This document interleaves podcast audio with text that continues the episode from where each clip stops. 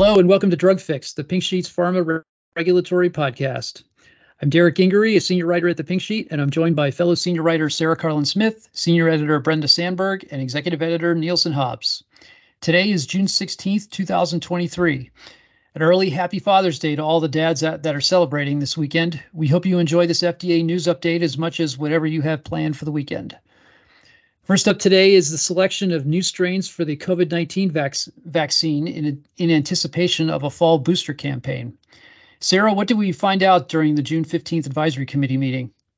So um, the committee unanimously and you know very uncontroversially recommended that the US go with a monovalent XBB targeting um, COVID vaccine, um, you know, for the next sort of, I'm going to use the word vaccine campaign, but that word was triggered some of the committee members in a negative way but you know for basically um, the recommendation is we need to really switch over um, our vaccines at this point for people who are going to either get need shots for the first time or are going to need a booster because um, various xbb lineages are really what we're facing right now and um, you know the current um, bivalent boosters which target the BA4-5 Omicron variant and then um, the original Wuhan strain, you know, are not doing as good a job targeting XBB. And, um, you know, the companies, you know, have also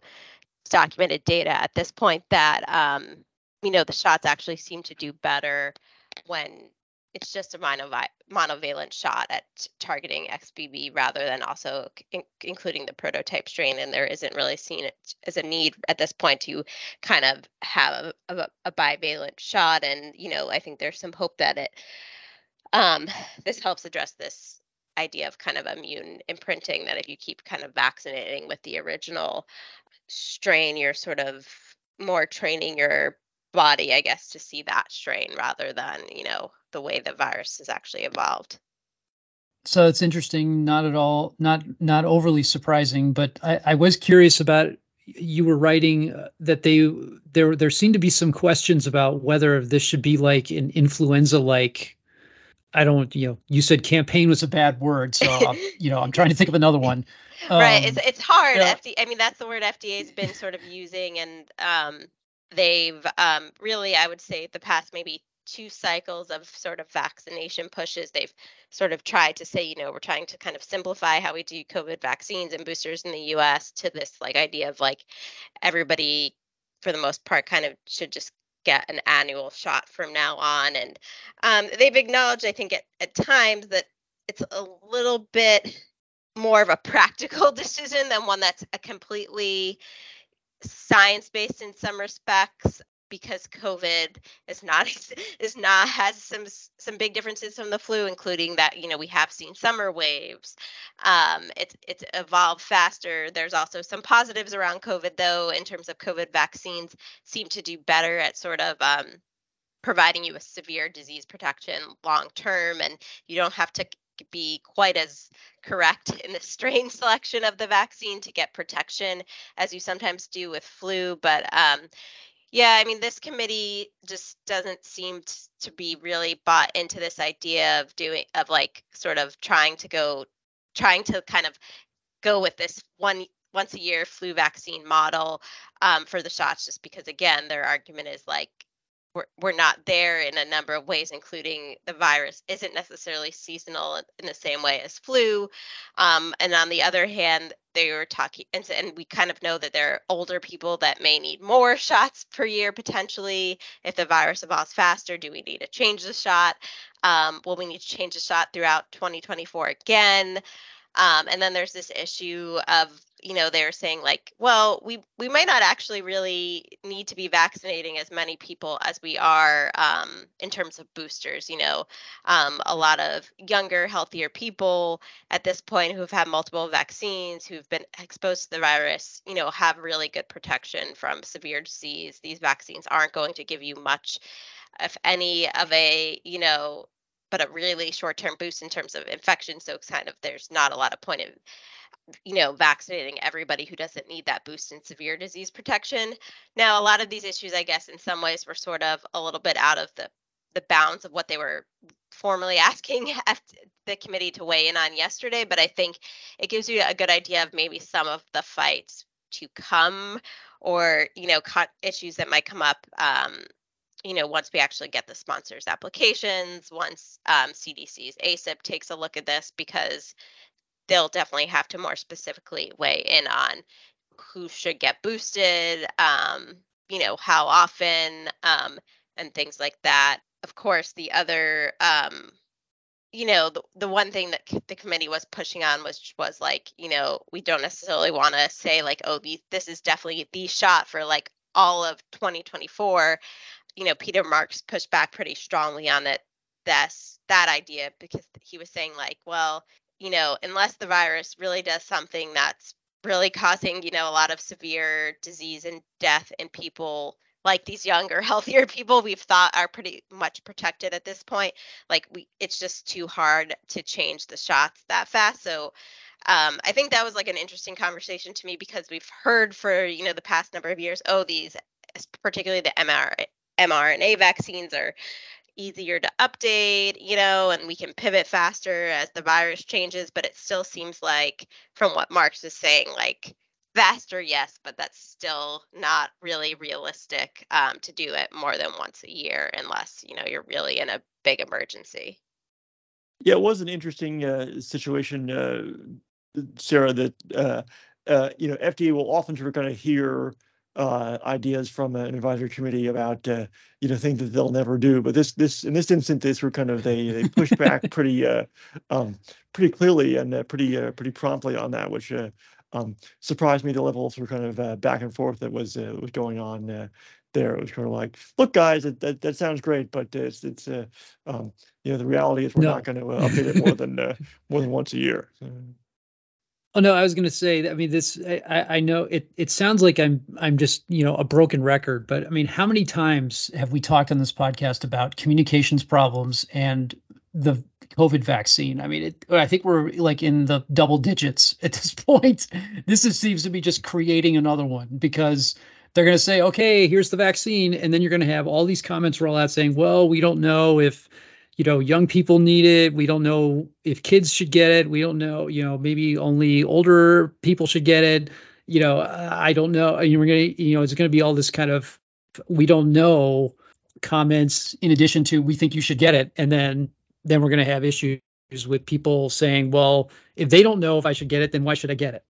Yeah, I mean, I I think that um, it was hard to, I guess, know by some of the FDA's reaction yesterday how much they really were willing to hear the committee, um, who was saying like, you know, we haven't figured out these communication issues. We need to be careful with language. Um, one person suggested that FDA, it seems like this committee may not be active from what they were saying, but FDA has like a risk based um, advisory committee they utilize sometimes, but they were suggesting, you know, maybe that's the appropriate place to d- develop some of these discussions again, I felt like the way Peter Marks was responding to those sort of criticisms, like he seemed to feel like FDA had solved some of these problems by going to this, okay, we're doing this one shot, aligning it with flu, and that's how we are that's how we're addressing these issues. Um, of course, like if you look at what happened this fall and you know with the pivot to all bivalent shots and everything, it doesn't seem like that's worked yet or caught on. Hmm. So maybe they do need to reassess. But so it'll be interesting to see, you know, if like CDC and FDA can come together, other parts of the government to really figure out, okay, how do we really make clear who needs these shots and actually ensure you get them? Because obviously, you know, um, it doesn't matter if the the vaccines you know exist and the companies make them if nobody wants to take them now i don't know if this fall the companies maybe have more incentive also to try and think about how this works because they're not no the government's no longer you know purchasing you know supplies in bulk and the companies aren't necessarily going to get paid if nobody buys them right um, mm-hmm. so that might put a little bit more pressure on you know the, the drug sponsors to figure out like how do we sell them and what what kinds of you know activities do they do to encourage uptake so maybe that'll um, shift how this works in a little bit of different way in the commercial market.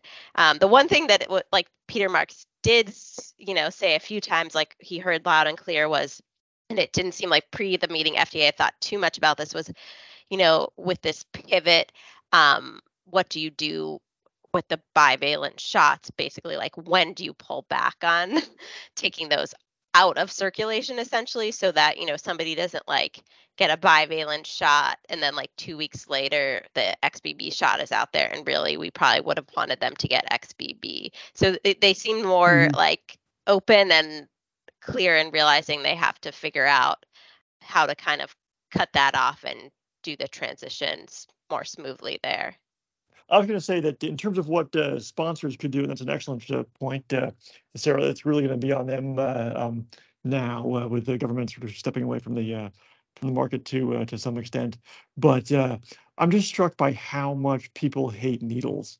You know, the um, that epinephrine advisory committee that Brenda, I think you covered a little while ago, talking about people having an an acute allergic reaction, you know, that are having this, you know, potentially life-threatening attack. And I don't think it's that bad. So I'm just not going to use the needle because uh, they don't want to sort of kind of even with an auto injector, sort of kind of uh, you know have a uh, um, have a needle, and it's just uh, um, it's remarkable. It's not even of kind of a vaccine where you're kind of doing it for kind of uh, prophylactically prophylactically where you're otherwise healthy. So you know, uh, if a sponsor could come up with some kind of needle-free version, uh, you know, I think that would probably solve 99% of the uh, the vaccine hesitancy that uh, that we're seeing here. So uh, um, uh, I know that's not an easy um, an easy task or a, a, new suggestion, but it just kind of I was struck anew as we're looking at that survey data on the um, the concern about using EpiPens. it's just um, it's just it's just too bad, really, that sort of people are kind of denying themselves that that healthcare because of that uh, that pain in the arm. Yeah, I mean, I guess I think with COVID, um, you know, the one I think hope that might shift people's behavior is if we got vaccines that really did a better job at actually preventing infection, right? So that would boost a certain um, no pun intended, uh, like boost a certain population of people who are saying like, well, you know, if I'm, you know, 25 and I've had COVID and I've had, you know, two or four shots at this point, they might saying like, well, eh, what is the added benefit of another shot now? Um, you know, if like, you know, pretty much my likelihood of kind of anything really bad happening if I get COVID is pretty slim to none. And um, even if I get another shot, you're saying maybe for two weeks I'll be protected from infection, but then I'm still going to be vulnerable to infection anyway. So if we got vaccines that actually, you know, stop transmission and prevented, you know, even, you know, milder infections, that might sh- shift the game a lot. Obviously, durability and longer term durability is something they're hoping for. But um, I guess the other thing that was like a little bit maybe a little more depressing at this meeting than I was hoping for is because we've heard a lot about next gen and the need for next gen development for a while now. It just doesn't seem like we're as far along as, you know, it might be nice to be at this point. You know, it seems like that's at least um, two years away from what Marks was saying. So we're we're probably, you know, going to be dealing with these same products for a while. One of the other questions that I that I had was how they if they there was any kind of uh, I don't know if you want to call it deference or special note to Novavax because they for those who don't know they make a protein based vaccine which is different than the mRNA vaccines that Pfizer and Moderna make. During the last advisory committee which I which I covered before this the one this week they said that they were have they would not be able to manufacture quick enough if you know to have them on the market by the fall if they selected a strain in June.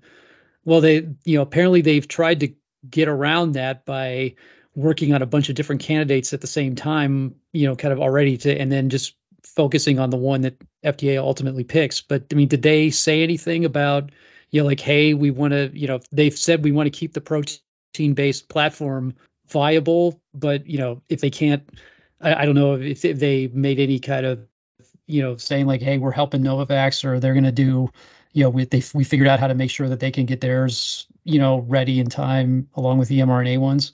So based on the recommendations the committee made yesterday, um, which was the vote was just like move to buy monovalent XBB, and then um, they discussed like what, if any, specific XBB lineage the vaccine should target.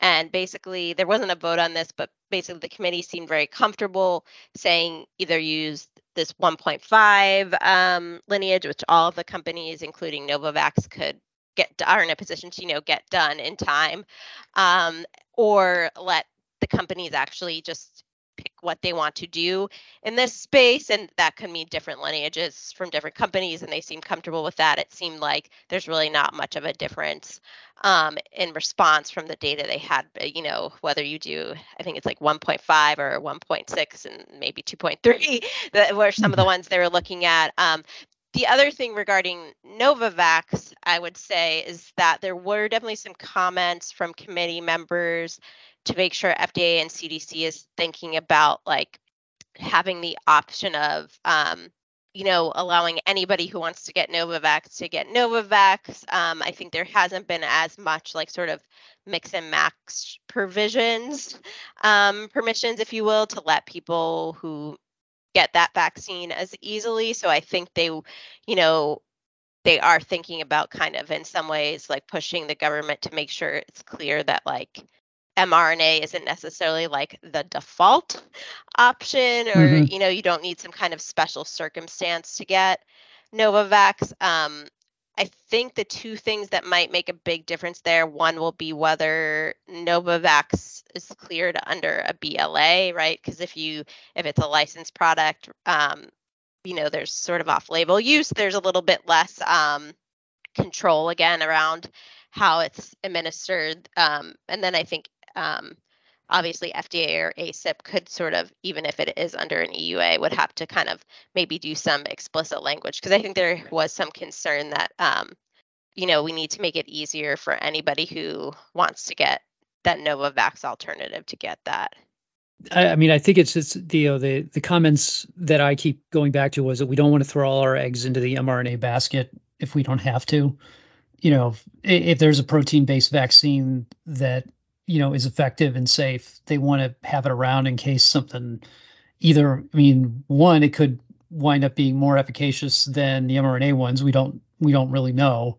And two it could be that you know if something else happens they want to be able you know with the mrna platform they want to be able to have something to fall back on that they could you know and and still get it out there. So yeah i mean it, you know it makes sense that they would say you know yes make it clear that you can get the protein based one. The, the other thing um, last week, I was at Bio and I met, I met with some folks from Novavax, and I think uh, again thinking about going into more of a commercial market where there might be more advertising promotion and things going on from companies and different things like that is novavax i think is really hoping they might be able to make this case to people that their shot is more tolerable and some of the um, reactogenicity that people um, have with the COVID shots, um, the mRNA shots, you're less likely to experience. So I think they're hoping that they could kind of boost again no pun intended you know boost their uptake this um you know fall winter um with that because um i know some people every time they get one of these shots they're sort of out of commission for a day or so and you know uh, again unless you're getting a really big benefit. I, I avoided saying boost again. um, least you're getting a really big benefit from the shot, right? People might not see that as like going back to what Matt was saying about people, you know, hating needles. You know, if you're not getting a really big benefit from a vaccine, you may not see it as, you know, you know, having to, you know, lose a whole day to getting it this fall as worthwhile. So Novavax is sort of hoping like that's where they can kind of step in and say, well, you know, get our shot, you'll get protected from the disease and you won't, you know, you're unlikely to, you know, feel sick for a whole day because of it. Well, we'll be looking for the start of the COVID vaccination campaign in the fall. Thanks, Sarah. Next up, we're going to continue down the advisory committee route with a look at the size of the committees. A few days ago, the Peripheral and Central Nervous System Drugs Advisory Committee met to discuss Eisai and Biogen's Leqembi with a whopping six members total. For those who pay attention, that is well below the average we usually see on an FDA advisory committee, which is about 15 and 10 for that committee specifically. Our friend Kate Rawson noted in a story this week that the small groups seemed to work well. Every member participated in the discussion, no one could really hide. And as a bonus, all six members were shown on camera at the same time, something not usually possible with the larger groups. And Kate asked an interesting question. In light of the success of the small group, should the FDA consider smaller advisory committees? So I'm curious what you all think. Do you think this would work for other products? Well, one thing, I, one um, thing I thought about right away was how, how um, having a smaller committee would limit the amount of of um, eh, you know broad range of opinions and not might catch disagreements between members. For instance, I covered the advisory committee meeting for Neffy, the intranasal um, spray for um, epinephrine intranasal spray, and there were 22 members on that and there were sharp divisions like you know a 16 to 6 vote uh, vote on that.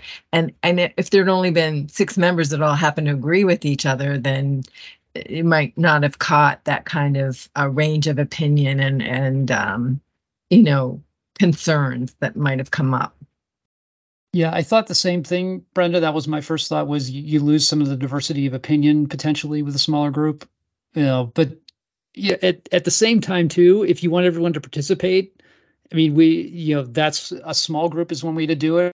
I mean, I know I, I've seen advisory committees where some of the members don't say a word until they cast their vote, and so you, you know, and you don't, I don't know why that is. I mean, it could be a, a number of reasons, but you know, a small group allows you to kind of you know weed out those people who may be experts but don't have a lot to add and won't say much which you know the fda is looking for comments you know from people that's why they that's why they call these meetings you know so i i don't know. I guess you could i could see both you know i could see issues with both with both uh both ideas.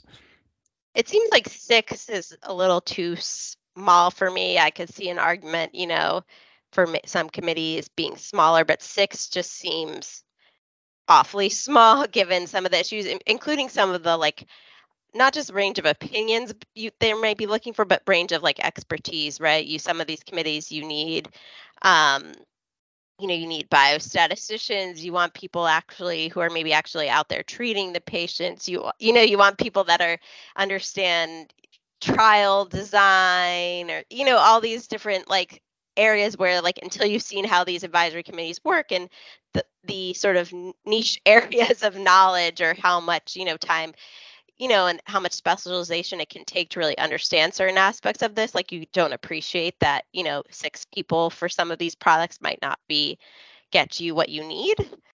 So i think that's like an, an important point and thing to to distinguish like going forward is like you know having that sweet spot where um, you know people can actually participate and have debates and have discussion but and i think like it also maybe helps like if you get a vote that's like close it's like it looks a little bit different when you have like a bigger group of people to me than when it's such a small group. Well i think it's worth uh, trying. I know that uh, you know fda is contemplating how to uh, improve uh, advisory committees, and uh, you know this is uh, something that they have not tried in the past, and we've obviously sort of seen the unanimous or near unanimous uh, large committee meetings uh, as well. So it's not that diversity of thought is um, you know guaranteed. The more people you you pack in on a Zoom or even you know, at some point, perhaps in the theoretical future, again, uh, you know, in a uh, um, in a conference uh, um, hall, and um, you know, if it were to be in person. So, you know, I uh, I think that FDA should uh, experiment with this like they're experimenting with other other things that they're thinking about doing with advisory committees because it uh, um, it could actually uh, uh, have the advantages that Kate uh, laid out in her in her piece.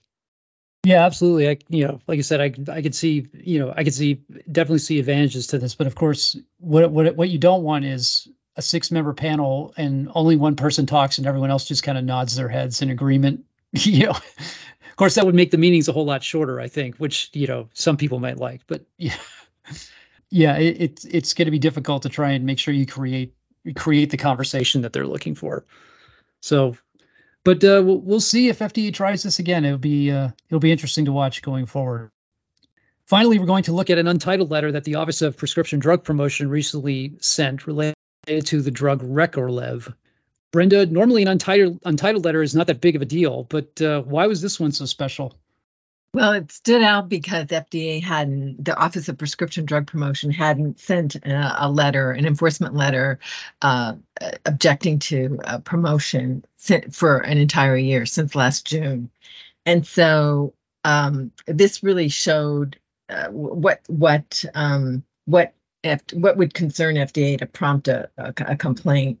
Um, and it, and this one um, it was Xeris had a web web pages for for the drug, and um, it's a, a drug for Cushing syndrome, and it made statements about two clinical studies of the drug that uh, FDA said overstated its effectiveness and left out information in the labeling that was necessary to interpret the study results, including that over 50% of patients stopped treatment because of adverse effects or or um, it wasn't working or some other reason. And um, also, OPD said OPDP said that the the risks um, weren't mentioned. The specific risks weren't mentioned, including those in a bo- in a box warning on the label for liver injury and QT prolongation. And that warning letters typically cite missing or misleading risk information. And this one was notable to me because of the focus on clinical studies, which is less common. But interestingly, though, the last letter that OPDP sent in, in last June, um, w- which uh, went to um, Althera Pharmaceuticals, that also involved their promotion.